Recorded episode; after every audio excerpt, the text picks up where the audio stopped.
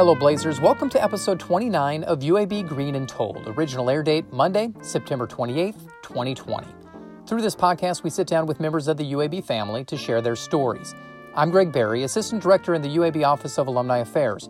On this episode, we are joined by Doctor Reed Montague, a research professor at Virginia Tech University. As Doctor Montague reveals, his life was full of twists and turns. That includes pivoting from planning to be a physician in the early stages of his U A B experience. And I immediately knew medical school wasn't for me. The only part I enjoyed was talking to patients. Now, as he'll explain, he takes a look at why we make the decisions we do, no matter the avenue, including politics. If we can predict that they're going to be conservative or liberal based on their covert brain responses, what are they consciously saying? Plus, Doctor Montague will delve into research of a sort of neurolaw, blending law with science. You can't ask these questions as just mere science or mere law. They live somewhere in between.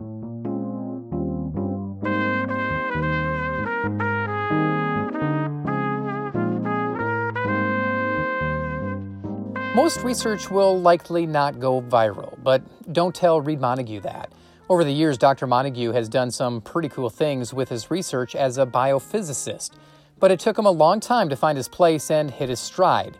Before he had any consistency in his life, he bounced around everywhere. Atlanta, Macon.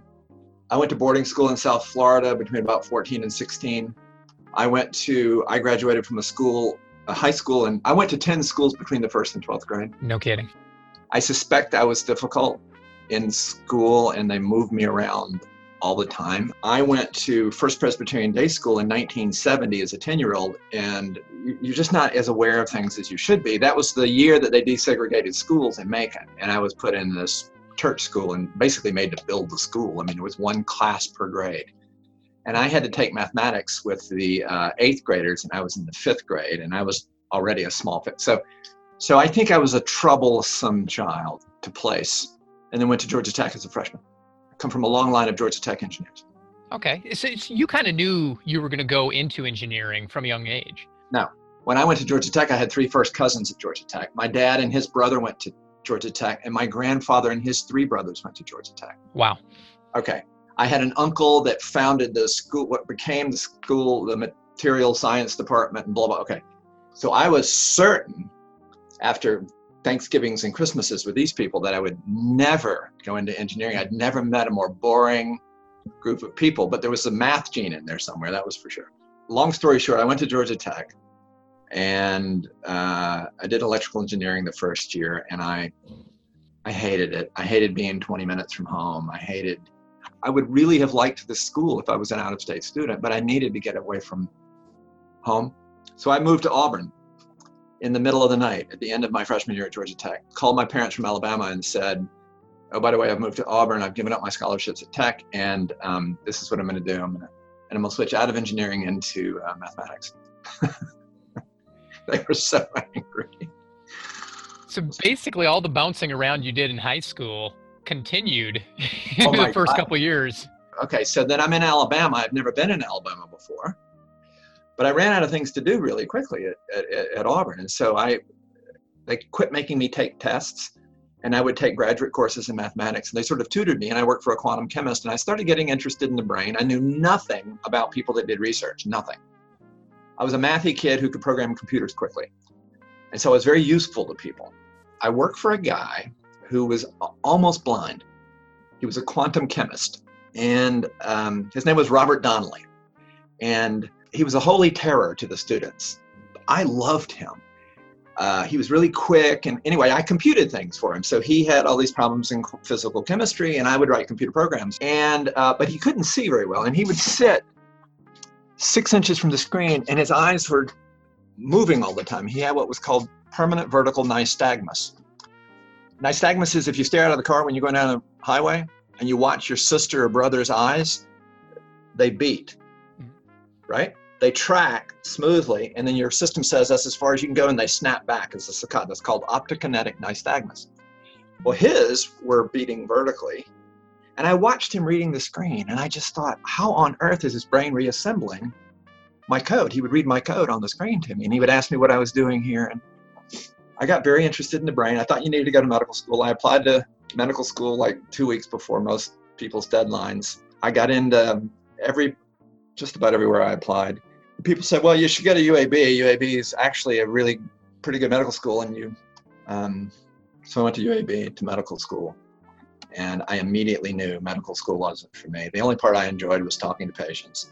And I sought to leave. And the then dean, Jim Pittman, who was a, I don't know, a visionary slash renegade, called me into his office and said, we we want to start an M D P H D program. If you'll stay, we'll we'll fund your education. So it was a completely unplanned trajectory. But I, I think science found me. Growing up, you mentioned ten different schools. Then you go to college, Georgia Tech, Auburn, U A B. At what point do you settle down? I moved to Texas. I took a, a job as an assistant professor at Texas at Baylor College of Medicine and a, and an adjunct appointment at Rice in computer science. So my work has always lived between computer science and neurobiology. And they hired me to be a modeling person, which was, um, other than M I T and Caltech, there weren't places hiring people to do that then. This was nineteen ninety-three. And that's what I did for uh, from uh, sort of ninety-three to around near two thousand. And then I started, um, I made models of other people's data, but you can't get people to do experiments that you want. And so, and neurobiology and cognitive neuroscience is still in this phase of reverse engineering the brain. And so you really do have to do experiments. Why neurobiology? What, where does that fascination oh. come from? Oh, well, that's easy.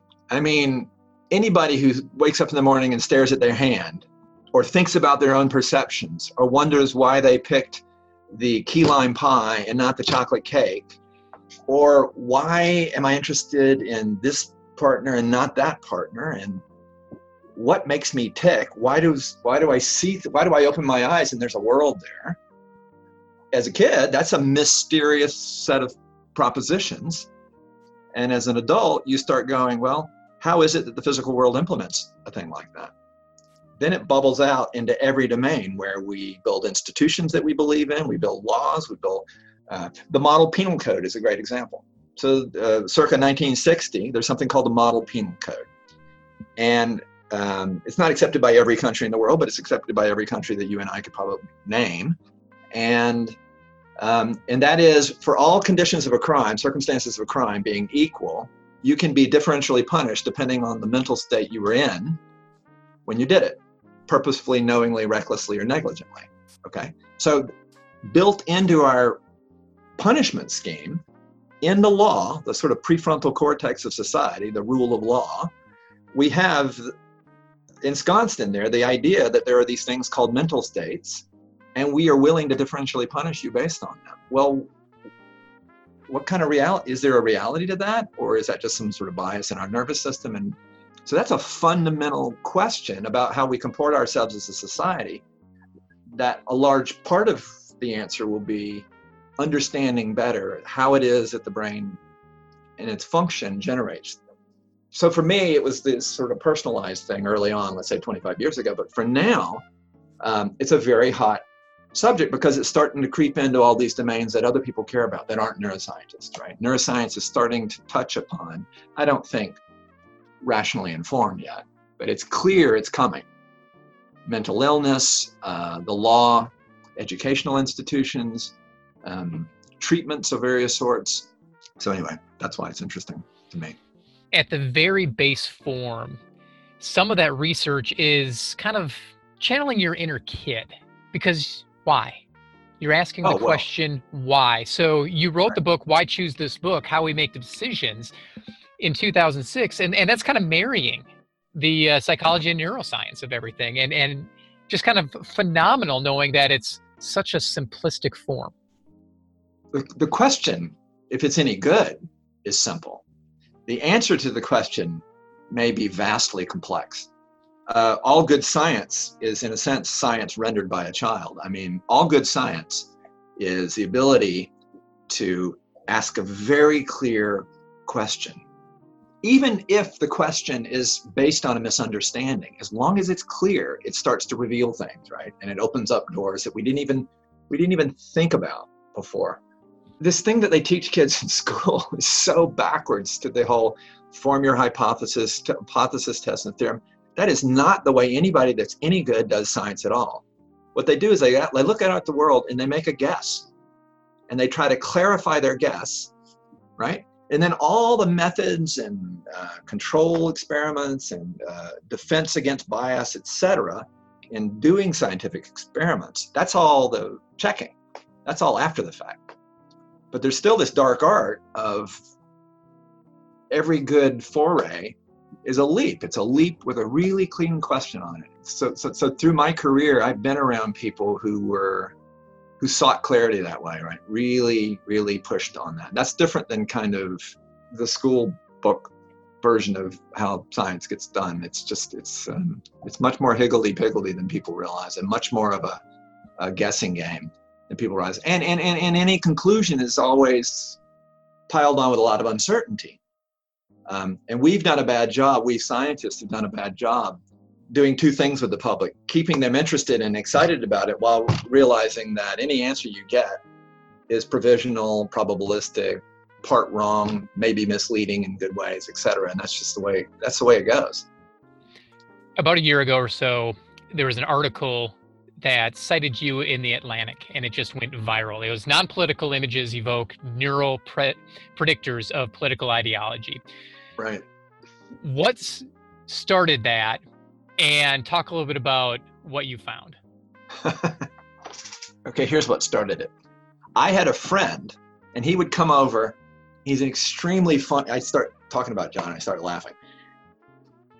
Uh, we would just have coffee and laugh. He was a political scientist who, uh, one of his specialties was looking at the impact of gerrymandering political districts on actually election outcomes. And um, he's a realist.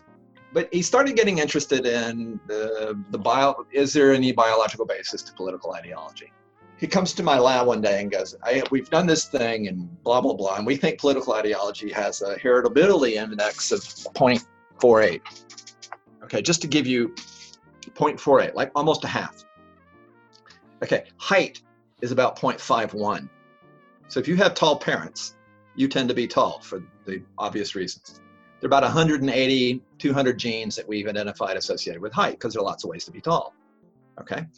Um, but if you have tall parents, you know, you're like your parents. Now, his claim was, if you have conservative parents, a lot of the impulsive attitudes that you would have are heritable. And I was just like, that is, I mean, I just laughed him out of the room. Okay, so he comes back. He's a very persistent guy. He comes back, he says, I understand why you're behaving, you're reacting that way. I said, it's like an accent.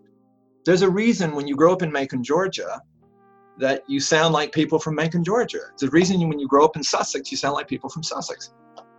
Eventually, they show me the data. Now, all of this is predicated on, do you buy this political ideology assay as a, as a, uh, a reporting instrument? But let's just suppose you sort of bought it. The numbers were overwhelming, really. Anyway, I agreed to do the experiment. And the experiment was based on some other work that they had done to use emotionally evocative stimuli from positive, negative, neutral categories, including threatening stimuli. Okay. And the kinds of threat for the stimuli we're talking about are threats from contamination and pictures, and threats from like physical attack, you know, like somebody standing there with a knife or, um, or a, a dog, you know, about to attack you or attack somebody else. And then the, the contamination pictures would be things like somebody eating worms or um, a fly on a salad or a poopy, a picture of poop in a toilet. I mean, gross stuff. Okay, so the idea was simple. Bring people in, sign them up for an experiment where you're doing a visual, you put them in a scanner, you just show them pictures. Please stare at the pictures. You control for, are they looking at the picture? You do all the sort of professional imaging person's stuff. You see positive, negative, neutral images. And then later you get out of the scanner, and then we ask you after that, would you like to sign up for this other experiment? And you take this little online political ideology assay, which includes things like the slider bar that you set for agree to disagree to uncertain on like words and word pairs. So it'd be like um, trigger issues. Uh, Gun control. That's what it would say. Okay. So you set the slider bar. Big government, abortion, premarital sex. It, you know, trigger issues for people, right? And I mean, Uh, and so, in a sense, the experiments are separate. We just said, do the brain responses to pictures of stuff that have nothing to do with politics. Generate, can you generate a mathematical mapping from those brain responses to your score on this test? The postdoc, he comes running down the hall and goes, this is a technical term. We have a, we're one hundred percent out of sample, which means we train a model on the pictures shown, uh, some of them, to map onto the test scores, and then we test that model on held out data. So we have some data that we've held out. We said, we're going to take our model now and see if I can look at your brain response and predict what you're going to make on that test. And we were like something very close to one hundred percent, quote, out of sample. So he was very happy about it. I remember this like it was yesterday. I went, there is no way on God's green earth that I'm publishing a paper saying I'm one hundred percent out of sample. We're going to, so I started making it harder and harder and harder until I got it down to, I don't know, ninety-eight. Uh, now you can quibble over the outcome, but I'm telling you, we did, I mean, we reduced the number of people down to, I think, one hundred thirty. That's a massive functional imaging experiment. We sent it to a journal called Current Biology, which is for kitschy, on the edge findings.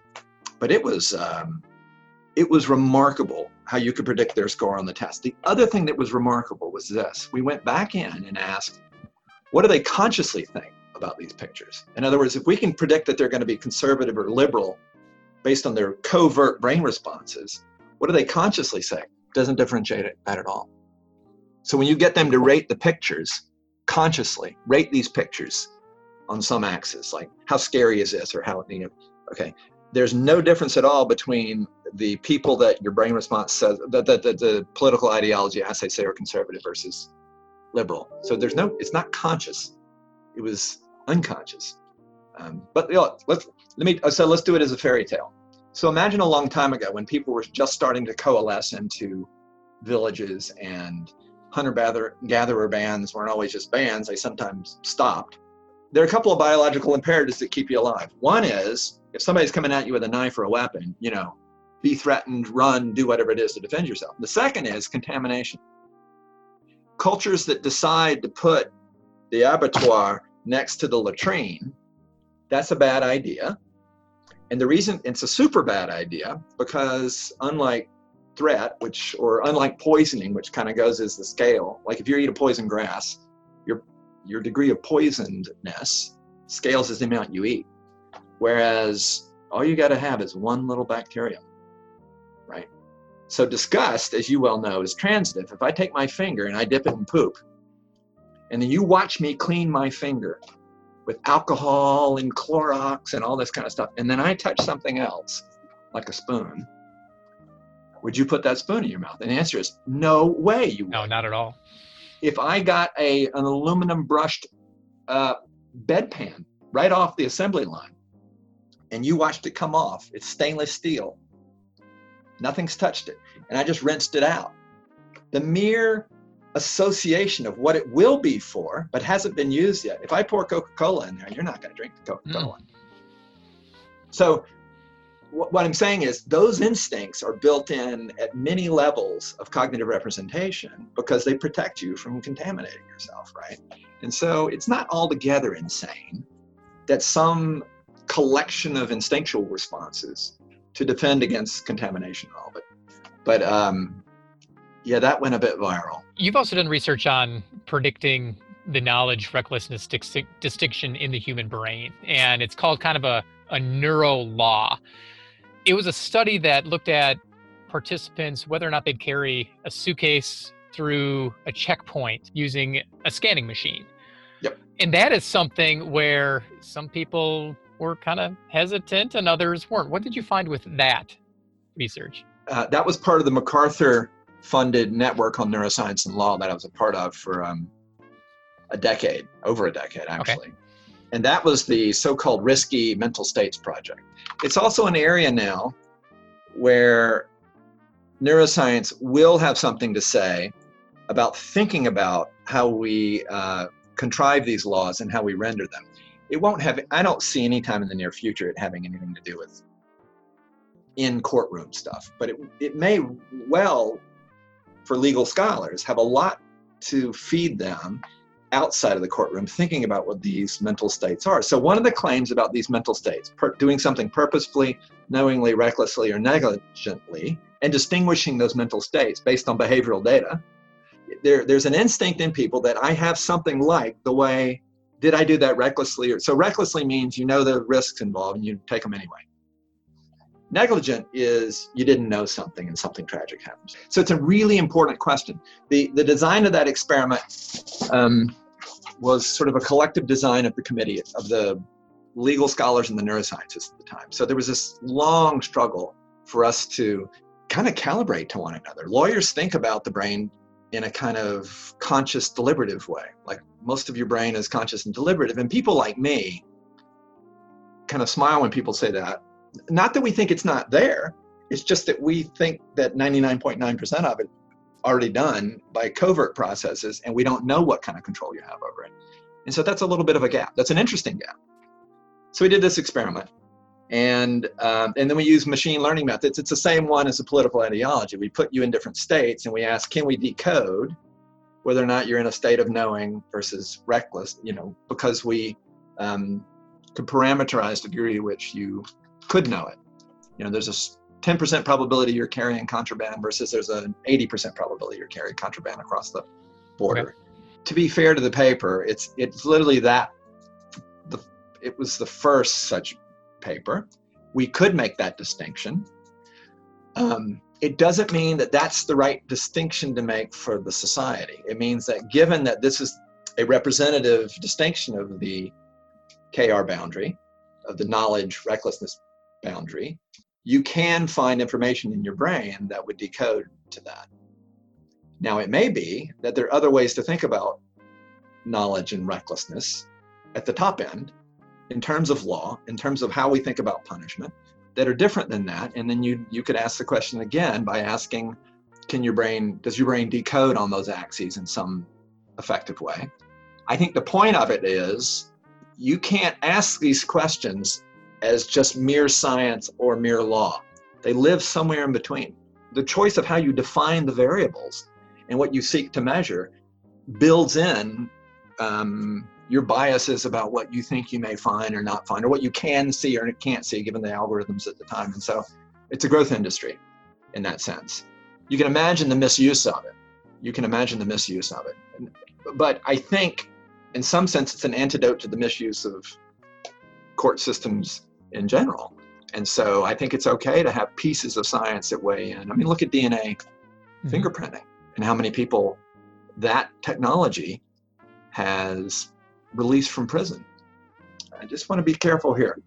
What was clear to me after ten years on that network was that you need different kinds of minds in the same room figuring this out. This doesn't live, there's not the sage that can decide the best way to do this. This is a this is a kind of uh, tension between who we want to be, the rules we make to express that, and then the special cases that slip by or our biases that slip in, and, and it, it is something that requires constant revision, like the law. I mean, the law requires constant revision. What is next for Doctor Montague?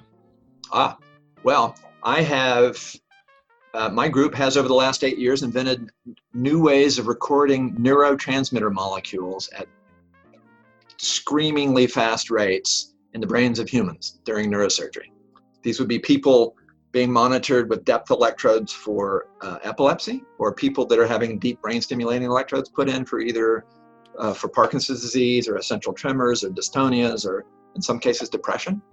And we've discovered a way to do fast chemistry on these wires. For the first time, we're getting low-level neurobiology in humans, that neurochemistry at least, that we haven't had before. And then the second new avenue is, uh, again, a new technology, which is um, it's now possible to make uh, fast, non-invasive recordings from the human brain using um, what's called room temperature magnetoencephalography. You put atomic clocks on people's heads. Okay. And these atomic clocks can make sensitive measurements of the fluctuations in neural activity and the magnetic field changes that go on. It's going to open up the possibility of doing things like that in children, for example. So you put a little headdress on a kid And, uh, and it doesn't have the problems of older technologies. And so we've built a new facility here for that. And to, so in a sense, we're heading back toward the neurobiology of it. We're really heading down to sort of nuts and bolts neurobiology to try to connect it to these more interesting questions in cognitive science.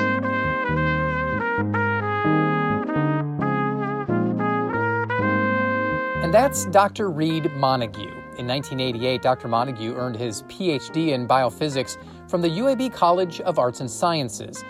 As someone who has a unique look at life, he has a unique idea of what it means to be a blazer. It was kind of a no boundaries place for me. It was not, you, it wasn't like, oh, I'm a person who does this thing. It's, this is the problem I'm working on. So if I were to characterize it, it's this kind of, it, it characterizes the modern age, which isn't organized around uh, traditional uh, college disciplines and what. It organizes around problems. And it recognizes the fact that things are moving fast. You can't sit around and ossify, you know? And it also recognized the fact that it's a group endeavor. And so it was a pretty good place for that. I never found any pushback on doing new stuff. That's what it means to be a blazer, having no boundaries. You can listen in on previous episodes of our podcast at alumni dot u a b dot e d u slash green and told. Also, be sure to subscribe so you can be the first to know when new episodes are released. Download on iTunes, Spotify, and Stitcher. Know someone who would make a great guest? Email me at green and told at u a b dot e d u. And don't forget to check us out on social media. All Things Alumni can be found at U A B Alumni on Facebook, Instagram, and Twitter. Thanks for listening, and until next time, go Blazers.